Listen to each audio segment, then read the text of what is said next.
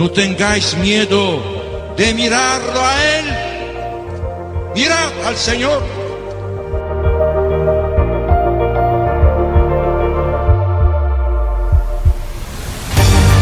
No tengamos miedo a ser santos.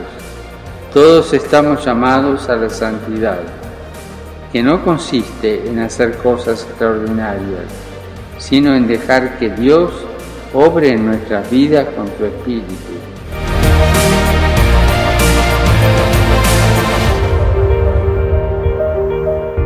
A ustedes jóvenes hoy le dicen, no tengan miedo, no tengan miedo, anímense, no tengan miedo.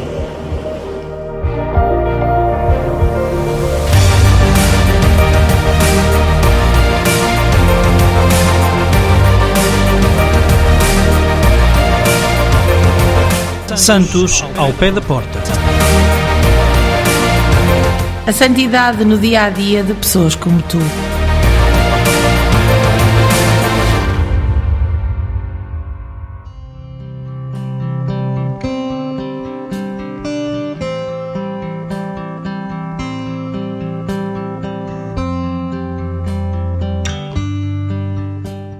Gino Filippini, missionário leigo em Korogocho, Quênia.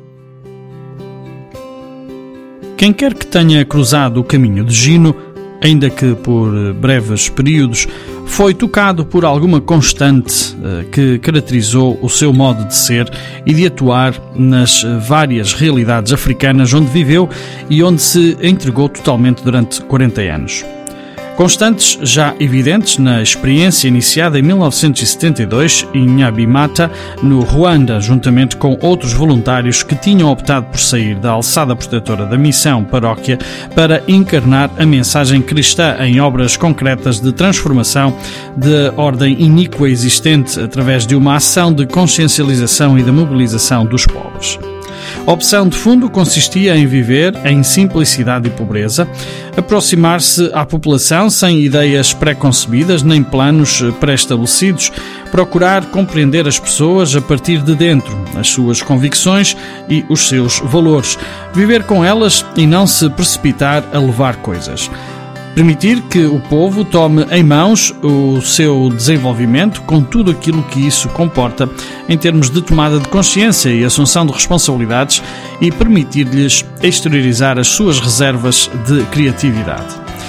Nestas linhas encontramos, em resumo, as linhas de orientação a que Gino se ateve durante toda a sua vida a recusa do presente que infantiliza, da ajuda fácil que transforma o pobre em mendigo e o torna eterno dependente, objeto de assistência e não sujeito ativo e responsável da sua história.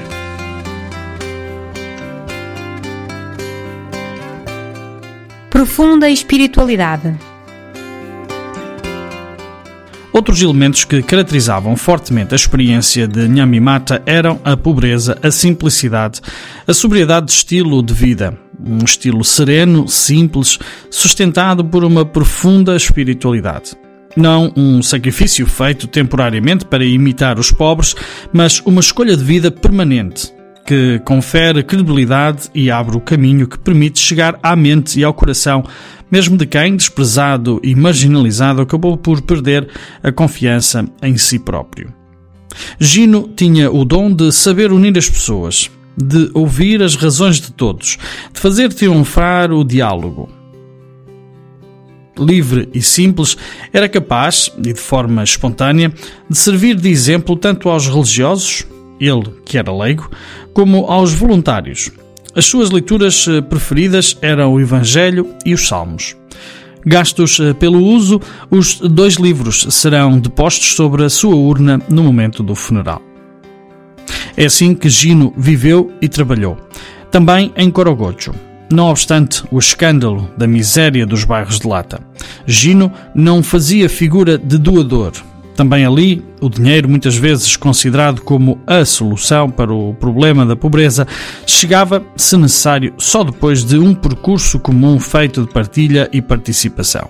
Ele escrevia: É preciso favorecer a consciencialização, o reconhecimento e a mobilização das capacidades e dos recursos que até mesmo os mais pobres possuem e que só aquele que lhes faz de espelho amável e empático consegue fazer emergir e valorizar.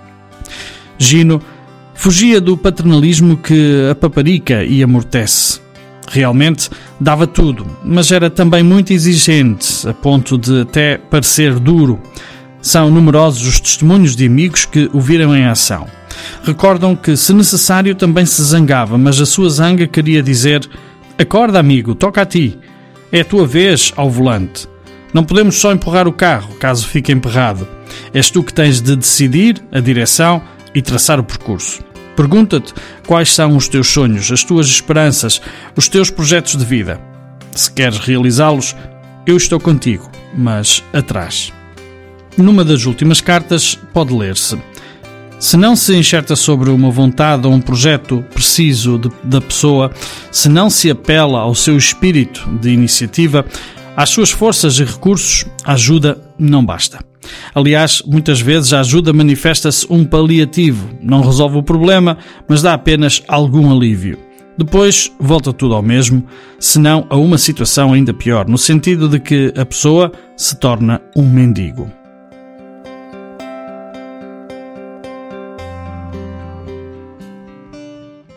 Lúcido na análise. Gino era muito lúcido nas suas análises. Mesmo num ambiente degradado como o dos bairros de Lata, não aceitava soluções fáceis. Contestava o fingimento de uma economia na qual se criam os, para os pobres mercados protegidos e artificiais que funcionam enquanto há alguém que manobra do exterior, mas não favorecem a autonomia. Para ele, também os pobres, se bem formados, são capazes de se debater com a dureza do mercado e de gerir atividades económicas.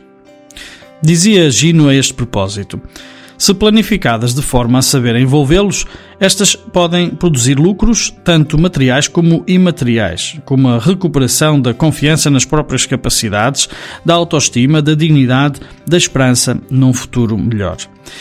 Várias experiências por ele iniciadas demonstram isso. Basta pensar na cooperativa dos produtos de calçado em Corogocho, uma aposta que hoje começa a dar os seus frutos, ou noutras iniciativas económicas por ele suscitadas em contextos diversos. Não faltam também os insucessos. Ele escrevia: fazem parte da vida e é preciso aceitá-los. Depois de ter feito de tudo com enorme paciência, Gino não reagia. Preferia desistir.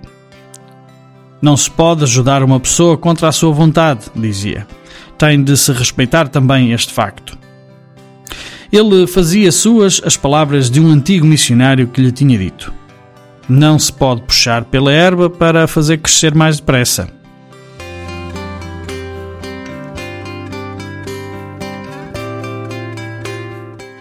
A experiência de Corogocho. Gino refletia criticamente sobre a sua experiência em Corogocho. Escrevia: Temos de reabrir o debate sobre as interrogações que nos colocávamos nos anos 60. Agimos sobre os efeitos ou sobre as causas? Não haverá outro modelo de desenvolvimento capaz de responder às expectativas de um povo, respeitando a sua dignidade e a sua capacidade criativa, adaptando o seu modo de viver às exigências dos tempos modernos, sem destruir aquilo que de belo existe na autenticidade africana?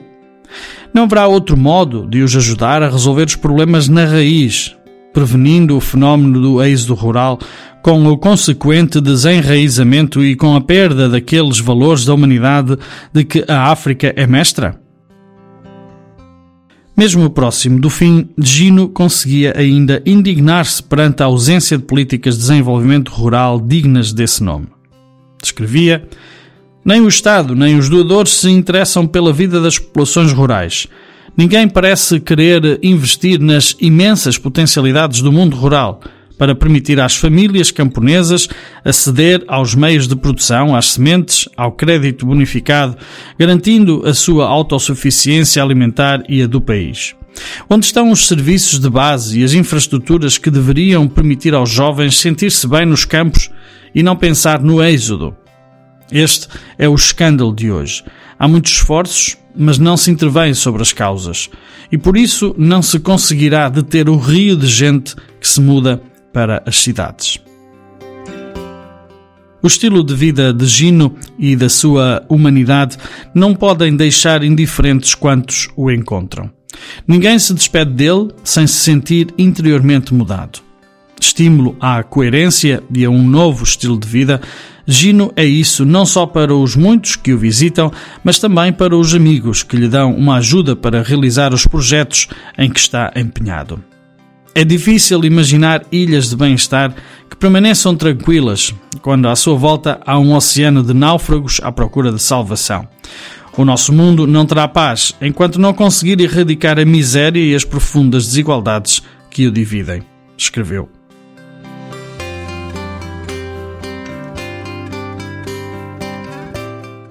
A educação a favor da vida. Gino dedica os últimos 10 anos da sua vida ao programa Educação a Favor da Vida, dirigida aos adolescentes dos bairros de Lata de Nairobi, em particular Korogocho.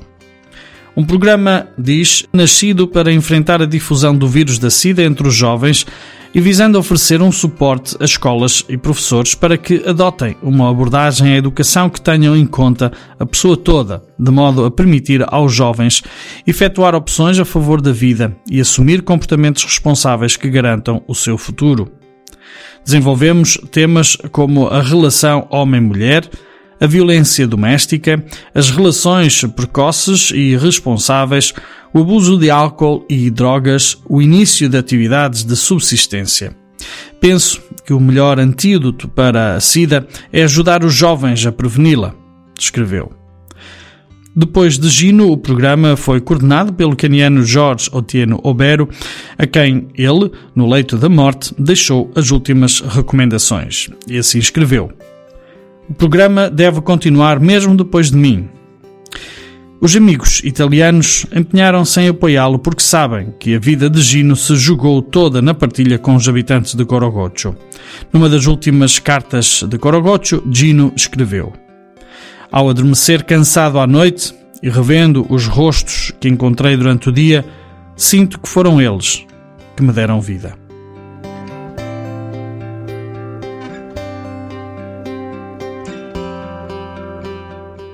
Texto de Maria Teresa Cobelli.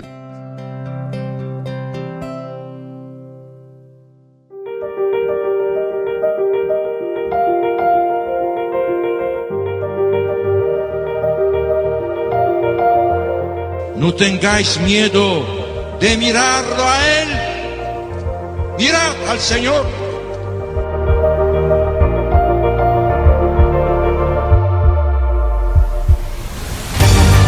No tengamos miedo a ser santos. Todos estamos llamados a la santidad, que no consiste en hacer cosas extraordinarias, sino en dejar que Dios obre en nuestras vidas con su Espíritu.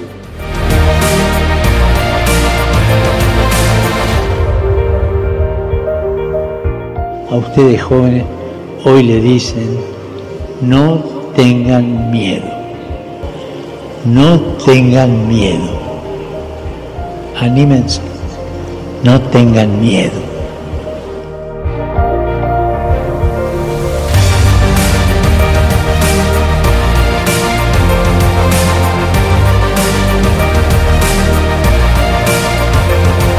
Santos ao pé da porta. A santidade no dia a dia de pessoas como tu.